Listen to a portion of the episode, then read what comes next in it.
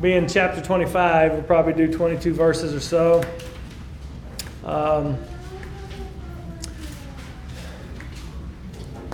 in chapter twenty-four last week, we uh, we saw God confirm His covenant. Um, you remember that if you were here. We saw the ceremony, the covenant ceremony that God uh, enacted on Mount Sinai with uh, Moses and the elders and the, um, for lack of a better way, the priests, Aaron and his sons, and though the priests hadn't been established yet. And uh, we saw this elaborate ceremony during which they did a lot of things. They worshiped, said, come up here and worship me, bow down before me. They read the word of the Lord. Remember, Moses wrote down all the laws, all the commands that God had given, and he read those in the hearing of the people. They affirmed that. Then the blood of the sacrifice was shed. Remember, they spread the blood. Moses spread the blood on the altar that he built, and he spread the blood on the people. A covenant meal was shared. They had a covenant meal at the uh, on the mountain with God, uh, signifying the inaction, the ratification of the covenant. And we ended last week in the last part of chapter twenty-four uh, with Moses back up on the mountain, this time by himself with Joshua. Uh, and Moses entered into the glory cloud that was on the mountain. The people saw it as fire and smoke and all that on the mountain. Moses entered into it to speak to God. After six days of waiting, God commanded him to come closer on the seventh day, and he began to speak with God. And then the last thing we saw in chapter twenty-four was it said, and Moses stayed on the mountain for forty days and forty nights. And now for the next several chapters, uh, from twenty-five, actually all the way up to thirty, thirty-one, Uh, what we're going to be told through this whole thing is what God told Moses for those forty days, for those forty days and forty nights.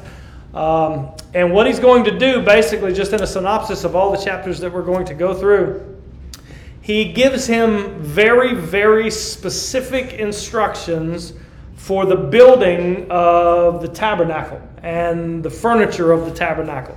Uh, God is going to give Moses an exact blueprint, really. He's going to tell him exactly every specification, every measurement, every every every minute detail of how not only the tabernacle is to be built and structured, but how the furnishings in the tabernacle is going to be, be structured, uh, all the things that are in it, excuse me. And Moses, um, uh, most people find this section, twenty-five through thirty-one, uh, let's just face it, it's just boring. You know, it's just boring. You're reading through it in your Bible time, and it's okay, and now we're building the lampstand, and now we're building the showbread table, and now we're building the... And it's just a big, long list of building all these things, right? And so, uh, if we're honest, a lot of us in our Bible reading, if you're reading through the Bible in a year, or if you're on a plan, you know, we kind of skim through this section just because we don't think there's much application here for us. I hope to dispel that rumor. Uh, that thinking over the next um, over the next several weeks, um, because in Hebrews eight, we're not going to look at it right now, but we will all through this.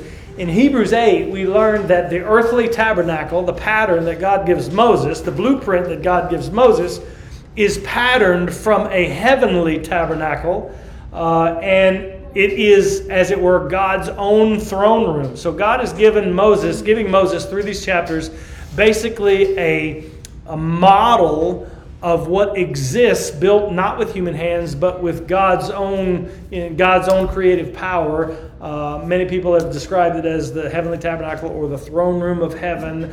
Uh, and the specificity of all the instructions that's given to Moses, um, it, it points to a reason for these things. God's not just willy-nilly giving him, it needs to be this long, and it needs to be this wide, and it needs to be... He's not just doing that randomly and arbitrarily. He's doing that for a purpose, because every single element, every single thing that is in the tabernacle and the, the specification of the tabernacle itself, um, it points to something. It points to a heavenly tabernacle, and it also points to a coming fulfillment that would be the embodiment of these things, of the table of showbread, of the altar, of the Holy of Holies, of the tabernacle itself. And that, that fulfillment is Jesus. Jesus, yes. Always the right answer in church. But God begins the instructions for this tabernacle. So Moses is on the mountain. He is in the glory cloud. Joshua's back off somewhere else, and God is speaking to Moses. And he begins the instructions for the tabernacle in a very, very, very strange way. So what we're going to do, let's read verses one through nine all together to get kind of a full-orbed picture of what he says first. And then we'll go back and take it apart and see what application we have for ourselves today. So it says this in verse twenty, uh, verse one of chapter twenty-five. The Lord said to Moses, "Speak to the people of Israel that they take for me a contribution. From every man whose heart moves him, you shall receive the contribution for me. And this is the contribution that you shall receive from them: gold, silver, and bronze, blue and purple and scarlet yarns, and fine twined linen, goat's hair, tan ram skins, goat skins, acacia wood, oil for the lamp, spices for the anointing oil, and for the fragrant incense, onyx stones and stones for setting, uh, gemstones, uh, for the ephod," which was the priest, the priest uh, garment, "and for the breastplate. And let them make me a sanctuary, that I may dwell in their midst, exactly, exactly as I show you concerning the pattern of the tabernacle and of all its furniture, so you shall make it." So, in beginning the tabernacle instructions to Moses, he's telling this to Moses, who will then go and tell it to the people. The first thing that God commands is that offerings be taken up for the tabernacle. Okay, Moses? First thing we need to do is take up a collection. It's time to pass the hat. And he says that in verse one and two. The Lord said to Moses, "Speak to the people of Israel that they may take up a contribution for me. From every man whose heart moves him, you shall receive the contribution for me." Make sure you see this. It's an offering to God. Twice he says it's an offering, a contribution for me. It's not just for a building project. It's not just for a tabernacle. Of course, that's what it's going to be used for. It's going to be used to build a tabernacle. But God defines it to Moses as an offering to him. He says it's a contribution for me. Now, we've seen God in Exodus specifically do some miraculous things, hadn't we? What are some of the miraculous things we've seen him do? Parting the Red Sea. Water to wine. Water to wine. Girl, you're in the wrong testament. Water to blood. You turn the water to blood. Or, yeah, the Nile. He turned the Nile to blood. All of the all of the uh, the plagues of Egypt. Uh, we saw manna from heaven. I mean, you just go on and on. There's just God has miraculously provided over and over and over and over and over for his people. He's a, he's able to do amazing things, and that's just of no doubt to protect his people. Could God have performed a miracle here and just sent the people a fully built tabernacle? Yes. Why does he require offerings and, in fact, the people to build it? I don't know. Test their hearts. Yeah, it says from their heart, to give from their heart. To give from their hearts, a test of their heart. It would be, what else? Thanksgiving. Thanksgiving, an act of worship, act of thanksgiving, uh, test of their faith.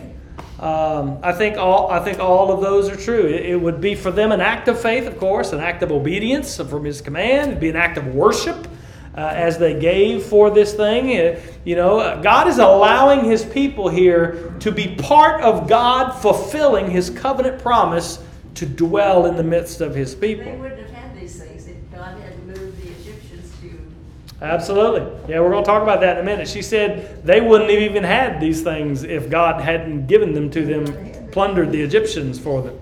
Absolutely. So God is going to accomplish his purpose to build this tabernacle in fulfillment of his promise to dwell with his people. But he's going to do it as he grows his people in worship and faith and obedience and all that. And as he uses his people to actually, you know, sew it all together and build these things and do these things. God is going to use his people to accomplish his purpose. And notice what you've already said. God doesn't demand his people do this. He demands they give a contribution. He commands them to do so, but he commands the people to give an offering as each person's heart moves them, meaning to do so voluntarily. He tells them to give as they're moved to do so.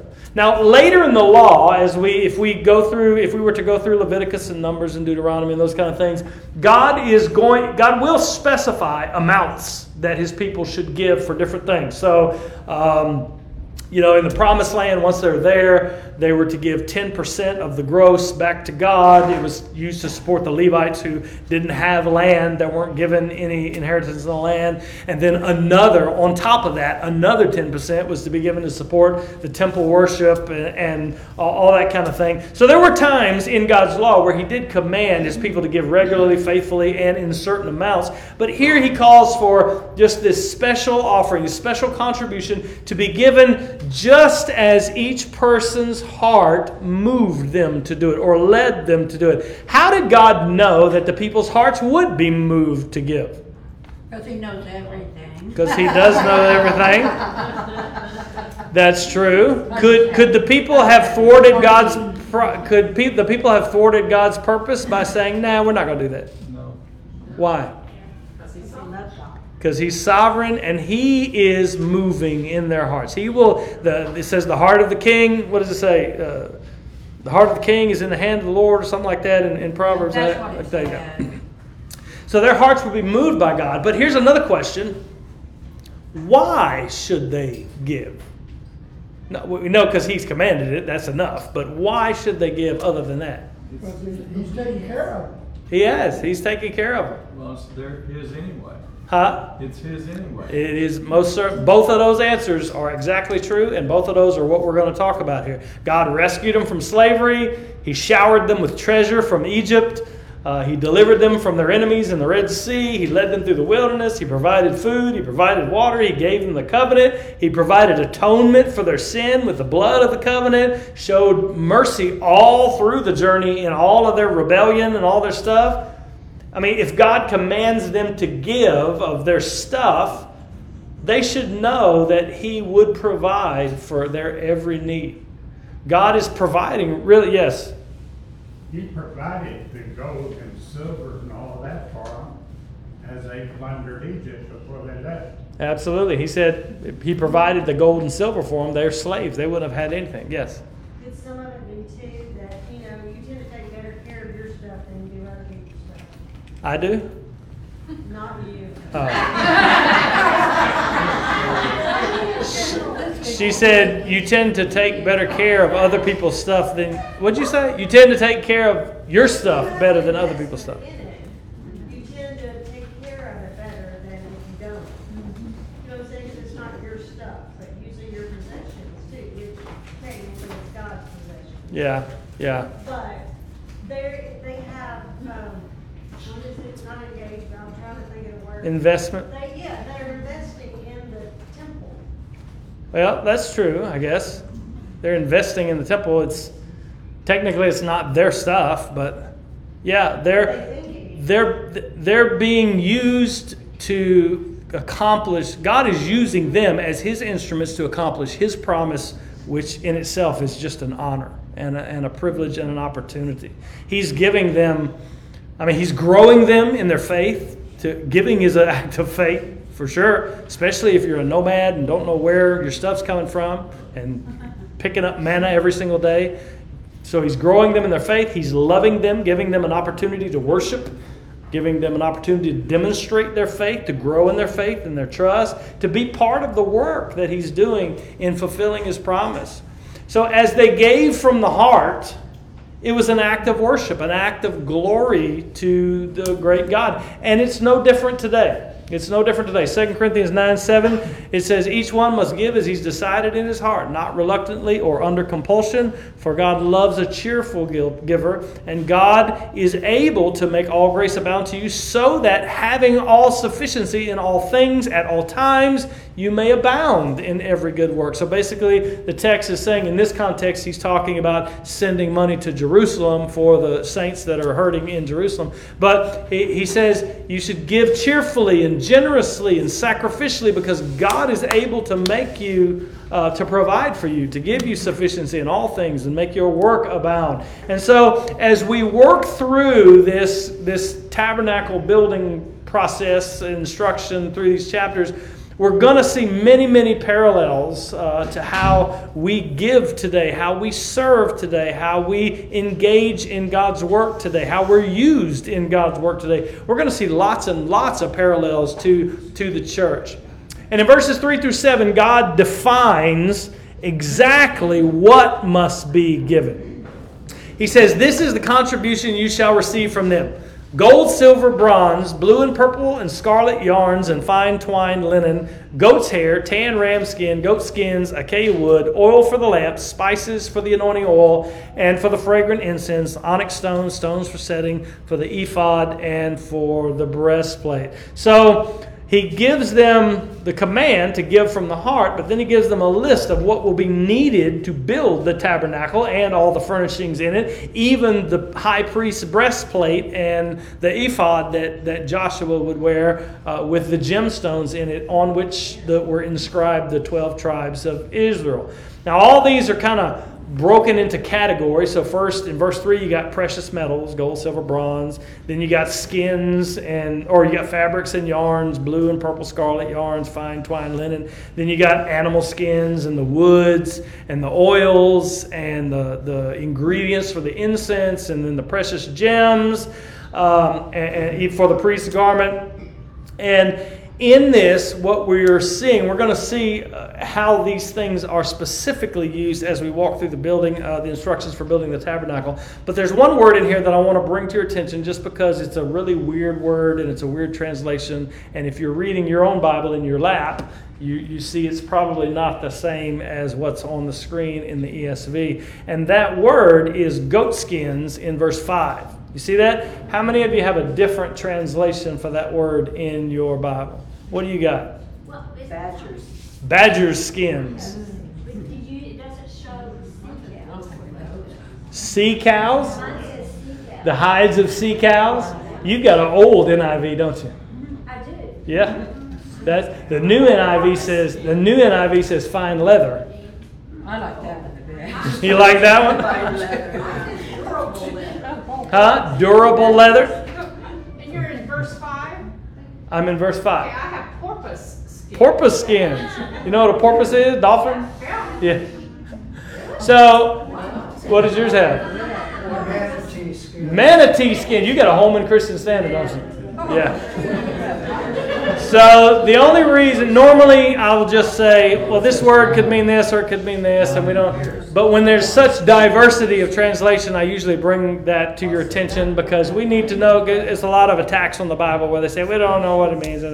So the reason this Hebrew word is uncertain, the word is tukashim, if you care about those kind of things. In the E S V, it's goat skins. King James, it's badger skins. N I V, it's durable leather. Leather. If you have an old, what is it, the eighty-five, eighty-five N I V, it says the hide of sea cows or something like that. The N E T says fine leather. The New American Standard says porpoise skins. And Holman Christian says manatee skins. So I'm going to tell you quickly why there's such a diversity, and I'm going to tell you what I think it is, which is just an opinion. So the Hebrew word, this word, it's uncertain as to what it means, and that's why you have such diversity. Uh, the reason it's translated so many different ways is because it's very similar. The phonetics is very similar to other words in cognate languages. So, for instance, in Aramaic, there's a word for dolphin that sounds exactly like this word or just like this word, and that's why many say it's porpoise skin, it's sea cow, manatee skins, and so, uh, something like that. Uh, and porpoises, I, this is stuff I read this week, so don't hold me to this. It says porpoises are common in the Red Sea. Their skins are used for clothing by the Bedouin. So that that's, I guess that's a fact. I don't know. But the word is also sounds uh, a lot like, and its uh, root is a lot like an Egyptian word for leather. And so that's why you have another slate of translators saying, no, this is this is leather in some form, durable, fine leather, all, all those kind of things. What do you what do you think? What do you think it is? Leather seems a lot more likely since you're in the middle of the desert. Uh, That's true. And that's I would I would think, and this is, listen, this is just a guess. We don't know what this Hebrew word means. I would think it's leather, uh, some form of leather, uh, because they passed the Red Sea a while back. You know, so unless they were harvesting porpoises and manatees back then, I don't know where they would get those things. But make sure you understand that's just a guess. That's just a guess. We don't know. And the only reason I bring that up is because when you look at different translations and you see such a variety, you're, we're tempted to think, uh, well, all these Bibles are just changing. God, no, that we, we've come across a word here that doesn't have a rich etymology in Hebrew, and basically they're just trying to, to find a cognate word that would, would explain what it is. I, I haven't looked later, so we're going to see lots of instructions for the tabernacle. So I haven't looked in the later passages. This word may appear again, and we may get a better idea in context of what it was used for that might shed some light on that, but I figured I would bring all of that to your attention. If you don't care, just file that away from stuff I'll never need to know. So as we progress through the instructions, we're going to see more how these things were used. Gold and silver and the stones and the leathers and the skins and the hair and the yarn and all. We're going to see how all that is used, so we'll see that when we get there. Um, We've already said it twice in here, so you already know the answer of the question, but where would newly released slaves get gold, silver, precious gems? They would get it from Egypt. Egypt. They got it from Egypt when God uh, plundered the Egyptians and gave them all those stuff. So, as has already been said a few times, God gave them what they have, and now he's asking for a voluntary offering of what he gave them back to himself. And that's true of the gold, silver, the gemstones, and all that kind of thing. But it's also true of everything in this list. Everything in this list. They were to bring wood from the trees all around them that God had made. They were to bring cloth and spices from plants, or cloth from skins that, that came from animals that God put in their flocks or that God created in the wild. Uh, they were to bring oils and these ingredients for incense that God created from the plants that they were among and all those things. So we see that, that all that God told them to contribute um, came from God's own provision for them in one way or another, whether it was just creation itself or whether he specifically moved to give it to them as he did with the Egyptians and their gold and their silver and their gemstones and all those kind of things. What does that principle teach us today about our giving? Yeah. God, everything that you have is because God has given you. If you work forty-five years at your job harder than anybody else worked, it's God allowed you to have the job. God allowed you to have the strength and the longevity to work. God has given us everything. Everything we have is a gift from God. Uh, I had a, I remember a pastor one time, he was very vocal, like, Like, Cameron's kind of obnoxious when he goes to games, like like the youth's basketball games and, and baseball games. He came to Sophie's basketball game one time, and they all thought that he was her dad because he was up in the stands going, "Ball, Sophie!"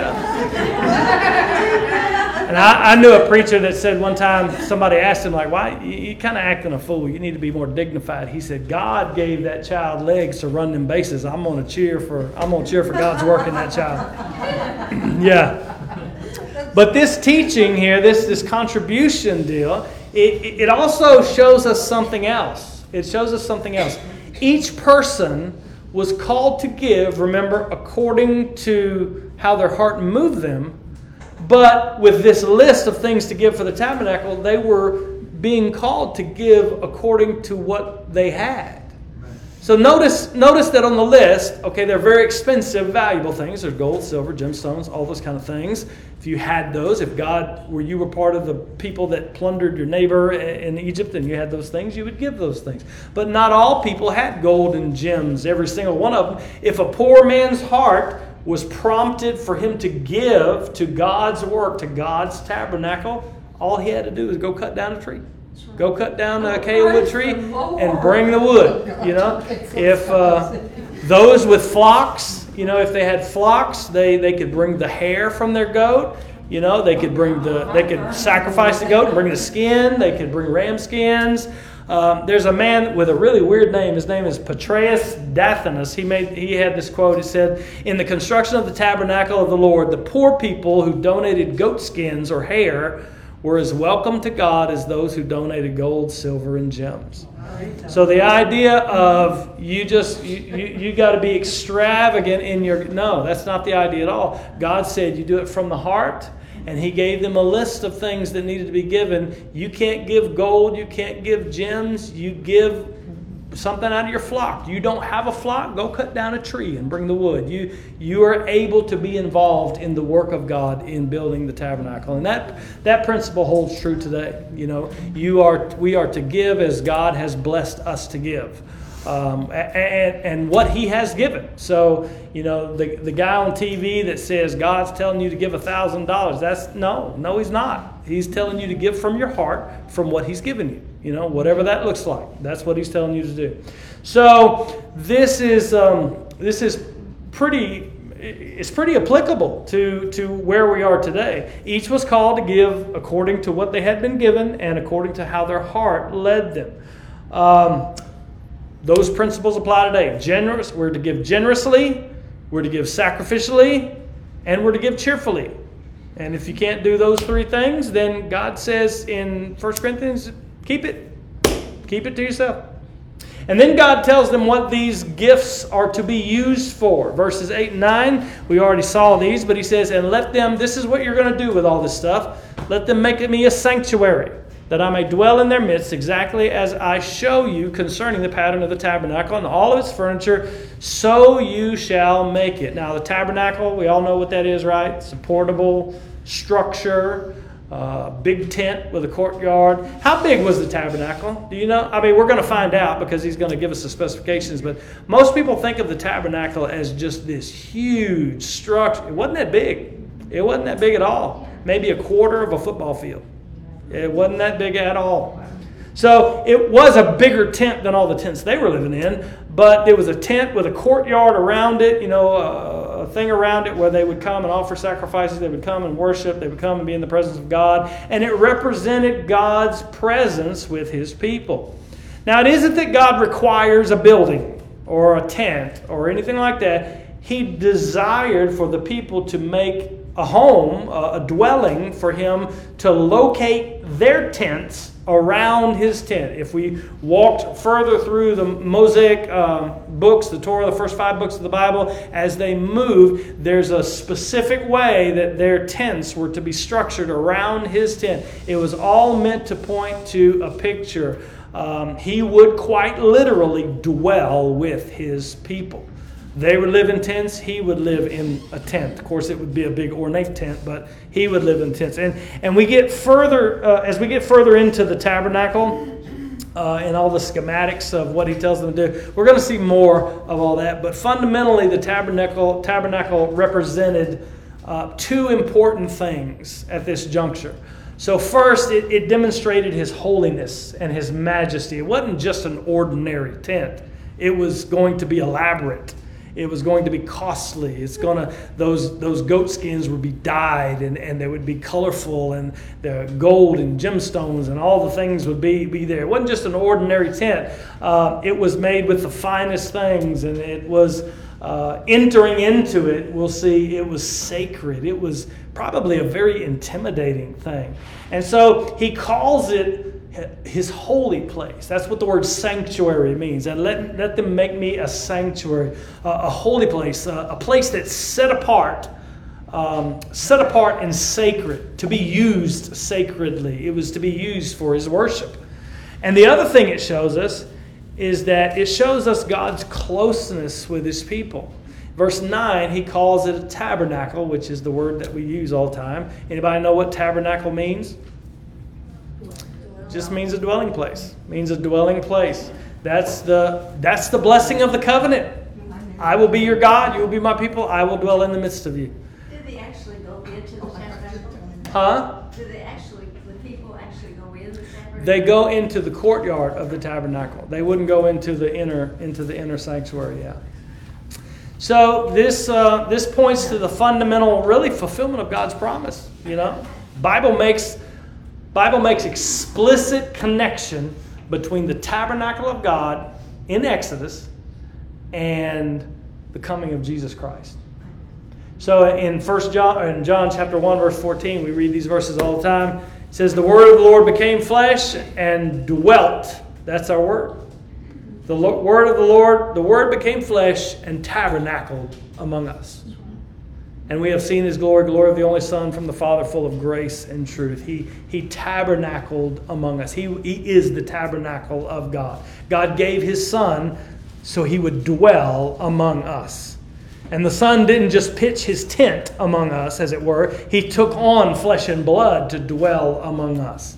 And even now, even now, in right now, today, Christ's bodily form is ascended to heaven, seated at the right hand of the Father, but God still dwells among his people. Where? In our hearts. In our hearts, in the church.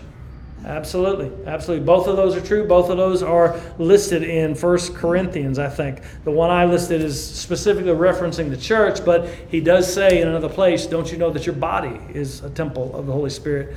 He says, do you not know that you, plural, are God's temple and that God's Spirit dwells in you? If anyone destroys God's temple, God will destroy him, for God's temple is holy and you are that temple. He's talking to the church in Corinth there.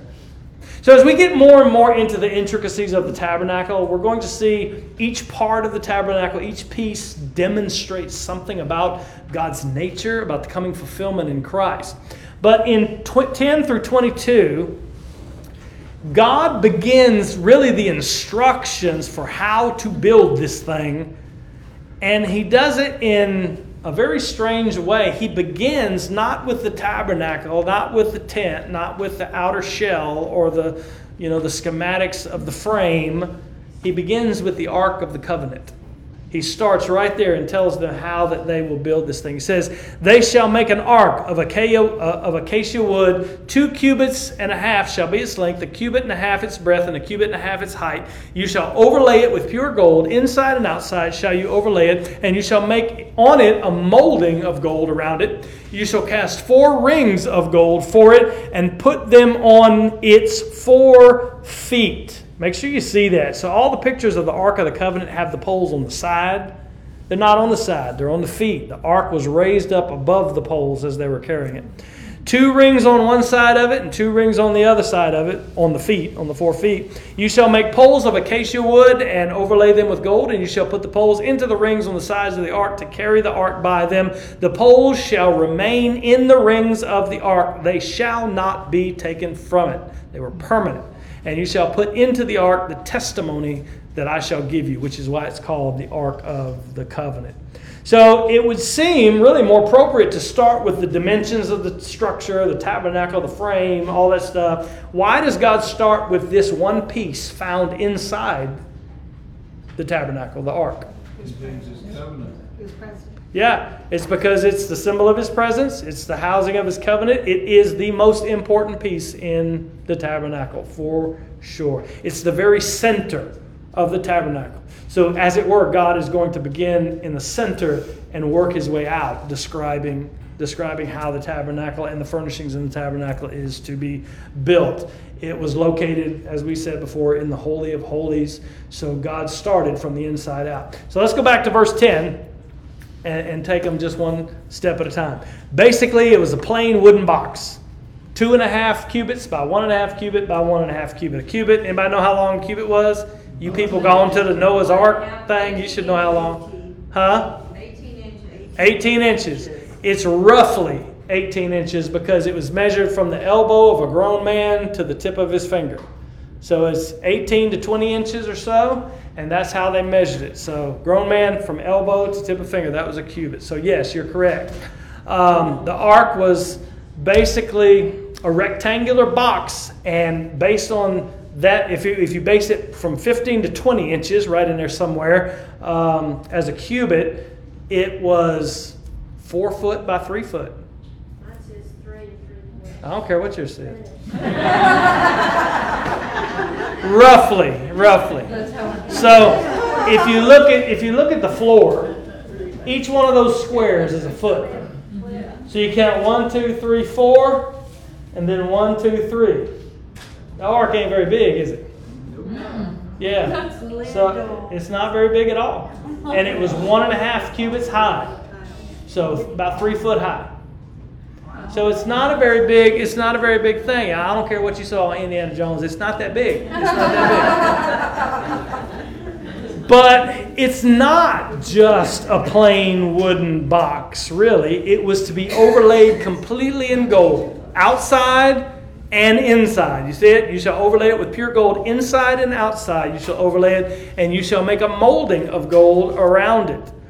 And so it was to be covered in gold. And there's lots of suppositions as to why. You can probably guess it was reflective of God's majesty, His glory. Uh, later, we're going to see that it was it was a symbol of His presence, but it is where His presence dwelled as well. And so it was seen as His throne, as His footstool, as, you know, the place where God God dwells. So it is overlaid in gold. It was to have four feet. King James Version says four corners. That's not correct. It was to, it to have four feet. It was not to sit on the ground. It was to sit on those feet. Uh, and those feet would have rings that were fastened to it. And through those rings were uh, poles made of wood, but also that they would be overlaid in gold as well. So the poles were never to be removed. They were permanent. And that's not a minor detail. Do you know why? Because if you touch it, you die. Yes, yeah. We'll, we'll get there when it says that. It doesn't say it here, but that is a fact. The poles were how it was to be carried, and it was the only way that it was to be carried. And later we'll see there were only certain people that were to carry it. It wasn't just anybody could just reach over and grab it. It was certain people uh, that were uh, permitted to carry the ark as they were moving from place to place in the wilderness. So this was, it doesn't mean, the ark was not a magic box, okay? It's like you open it, like, what is it, the Raiders of the Lost Ark, and all the magic comes out. It's not a magic box. It's a symbol of God's holy presence. And just as God declared the mountain holy when His presence descended on it, you remember it? The Ark of the Covenant was to be holy. There is an account later in First Chronicles thirteen and Second Samuel six where God showed Israel just how important them poles were. You know what happened? A man named Uzzah or Uzzah. And what happened to him? Yeah. Anybody want to give us a brief synopsis of that story? She said, not really.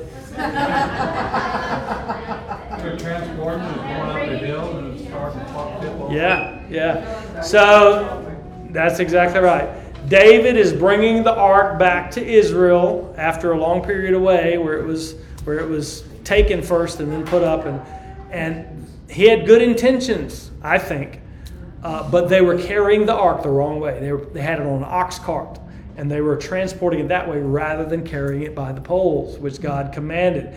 And at some point, it slipped off the ox cart, and a man named Uzzah, with, I think, the best of intentions, reached out to stop it from hitting the ground. He touched the ark, and God struck him dead. God killed him on the spot, because the ark of the Lord, the ark of the covenant, is holy to the Lord. Now, what we, we hear that, and what we say is, that's not really fair. I mean, for for all we know, we, we're not told why he did it, but the assumption is he was just trying to keep it from hitting the ground. He was he loved the ark. He wanted it not to hit the ground. But the assumption that Uzzah made, uh, which was completely wrong, was he made the mistake of thinking that his sinful hand was cleaner than the dirt that God had made. And they shouldn't have been transporting it on the ox cart in the first place. So these poles that we're talking about, they're very important. Very, very important. Any questions, comments? Verse sixteen tells us why it's called the Ark of the Covenant, because testimony of the covenant, the tablets will be there in, in the covenant. Well, more of that in a minute. He'll repeat that in a moment. So let's read verses seventeen through twenty. We're only going to twenty-two, so we're almost done. He says, you shall make a mercy seat. Some of your translations may uh, say atonement cover. Uh, mercy seat of pure gold. Two cubits and a half shall be its length, length, and a cubit and a half its breadth. And you shall make two cherubim of gold, of hammered work you shall make them. on the two ends of the mercy seat. Make one cherub on one end and one cherub on the other end. Of one piece with the mercy seat you shall make the cherub on its two ends. The cherubim, the cherubim shall spread out their wings. He's talking about how the statues look. They're on the mercy seat. Overshadowing the mercy seat, the wings cover the mercy seat with their wings. Their faces are to be facing one another, and they should be looking at the mercy seat. Toward the mercy seat shall the faces of the cherubim be. Now, this lid is not made of wood. Everything else he said, make it of wood, overlay it in gold. This lid is not made of wood. You shall make the mercy seat out of pure gold. And there's a reason for that. We'll get to it in just a moment. The lid is called the mercy seat or atonement cover. Um, the noun that's used to, to uh, of mercy seat comes from the root word that means atonement. Um, this would be more than just a lid for the box. It would be a place where, where mercy and atonement was made for the people. It would be the very place of the presence of God. Uh, in Leviticus, when the law is given in a little more detail about this, we're told that the high priest would go in uh, first and make atonement for his own sin uh, with sacrifice, with animal sacrifice. And then after he had done that, we're told in Leviticus sixteen, uh, it says, then he, the high priest, shall kill the goat of the sin offering that is for the people and bring its blood inside the veil and do with its blood as he did with the blood of the bull for his own sin, sprinkling it over the mercy seat and in front of the mercy seat. Thus he shall make atonement for the holy place because of the uncleanness of the people of Israel and because of their transgressions, all their sins. And so he shall do for the tent of meeting which dwells with them in the midst of their uncleanness. So the blood was put on the mercy seat to make atonement for the people. It covered their sin and averted the wrath of God for breaking the covenant law, breaking the covenant stipulations, that what was inside the Ark of the Covenant. So underneath the lid was the law of God. And when God's presence descended down onto the mercy seat, you're going to see it several times where the, the presence of the Lord descended down on the tabernacle to meet with Moses. Uh, when God's presence came down to dwell between the cherubim, it says, upon the mercy seat, between God's holy presence and God's holy law, the covenant, was the blood of the sacrifice that mediated between the holy God and the law that Israel had broke. It, uh, when God came down to dwell with his people, God would not see the broken law in the Ark of the Covenant. He would see the blood covering the mercy seat as atonement for that. So the beautiful mercy seat by itself, pure gold, was not sufficient. It had to be sprinkled with the blood of the sacrifice. So, yes. If they kept sprinkling it with blood, somebody had to clean that up, didn't they, or it smelled? Yeah. I don't know. That's a good question. She asked if they sprinkled it with blood often, you know, at, at you know intervals anyway, at least once a year. Uh, it probably got gross after a while. They probably have to clean it, you know. I don't know. I don't know. That's a good. That's a good question. I do know that.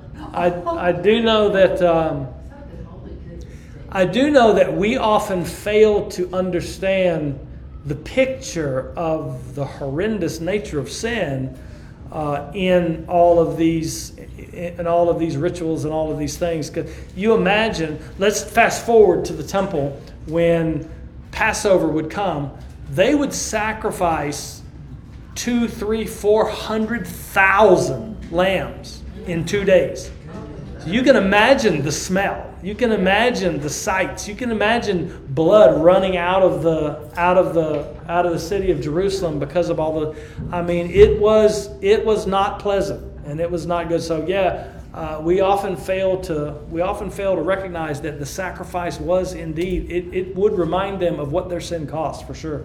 I don't know if they cleaned it or not. If they did, I would think only the high priest or only those that were supposed to move it when the temple when the tabernacle moved would do so. Uh, but that's a question I don't know the answer to. So he says the mercy seat was to have two golden cherubim on it. What are cherubim? Angels. They're angels. Now listen. Cherubim. They're not little sweet babies? are not fat, cute little angels with diapers. In fact, many people don't know this. There's a lot of shows. I, I got to hurry up or I'm not going to get done. Like Touched by an Angel, or all the pictures of angels and the paintings of angels and the little statues people have of angels. I mean, I'm not, I'm not just against it or whatever.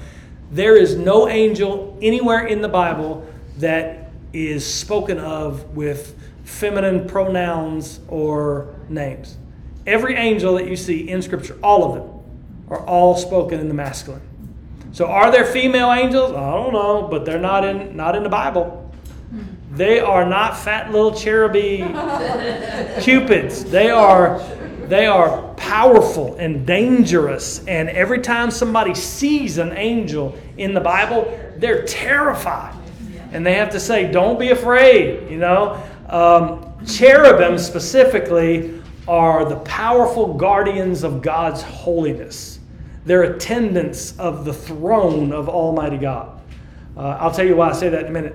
The only previous mention of cherubim or cherubs in the Bible, there's more after, but only previous in Genesis, was in Genesis three when they're guarding the way into the garden. And what did they have with them? Flaming swords. Yeah. So Genesis doesn't tell us about their appearance, but just what they did. They were stationed as guards uh, with flaming swords to protect the garden. Now, if you want to learn about cherubs and cherubim, you can go read Ezekiel chapter one and Ezekiel chapter ten. And in those pictures, Ezekiel sees, in chapter one, they're not called cherubim. They're just described as these living creatures with four faces and eyes and wings and, and just, all, I mean, is not something you want to run into in a dark alley for sure. But in chapter ten of Ezekiel, he describes them again and he calls them cherubim. And so uh, uh, running into a cherubim is, it, it would be a scary, scary thing. So these are not just cute little chubby things, statues on this deal. These, these are powerful beings, protectors of the holiness of God. And in Ezekiel's vision, they're around the throne of God. Many people think that the four living creatures in Revelation around the throne of God are also cherubim. Uh, there's a debate about that, and I'm not getting into it tonight, but what you see, especially in Ezekiel's vision, is these creatures with eyes and wings and four faces and scary. And they're, they're around the throne of God. Um, but it was between the two cherubim on the mercy seat that God's presence would dwell. The Shekinah glory of God would dwell. The Ark of the Covenant was a representation of the heavenly reality of the throne of God. It's a picture of heaven where God is surrounded by His holy angels, um, and there, it says their heads were to be uh, their heads were to be down, uh, looking at the ark, facing each other, and looking at the lid of the ark. Why? Because they cover their eyes in the presence of a holy God. Uh, and this was incredibly serious, incredibly serious. And the most holy place, and that's why it's called the most holy place, uh, because it's where the very presence of God dwelled. It's where the blood was brought to bring sacrifice. It is where God uh, will meet with Moses uh, throughout their journey in the wilderness. Last verses we'll look at tonight, it says, "And you shall put the mercy seat on the top of the ark, and in the ark you shall put the testimony that I shall give you. There I will meet with you. And from above the mercy seat, from between the two cherubim that are on the ark of the testimony, I will speak with you about all that I will give you in commandment for the people of Israel." And that's exactly what happened as they wandered in the wilderness. In Numbers chapter seven, it says, "And when Moses went into the tent of meeting to speak with the Lord, he heard the voice speaking to him from above the mercy seat that was on the ark of the testimony from between the two cherubim, and it spoke to him." God met with His people there. That's what the tabernacle is all about. How can sinners gain access to God who is holy? Though they've broken His covenant, they've broken His law, they've broken His commands, God can't be in the presence of sin. How can God dwell with us in holiness when we are sinful? And that points to the fulfillment of the tabernacle, of the mercy seat, of the blood, of the Ark of the Covenant itself in the new covenant in Jesus Christ. In Hebrews chapter nine, it's the last verse we'll read. He says, "But when Christ appeared as a high priest of the good things that have come, then through the greater and more perfect tabernacle, not made with hands, that is not of this creation." He's talking about the heavenly holy of holies, the heavenly tabernacle.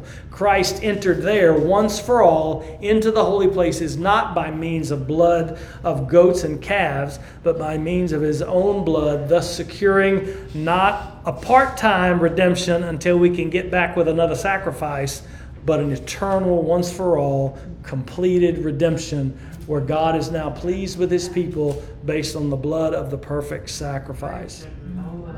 So we're going to be talking about the tabernacle specifications and all the tabernacle furniture and all that. But what we're going to do at each piece, at each point, is we're going to be pointing to the reality that it points to, which is fulfillment in Jesus Christ. Questions, comments? Okay, I won't be here next week. I'm going to the convention in New Orleans.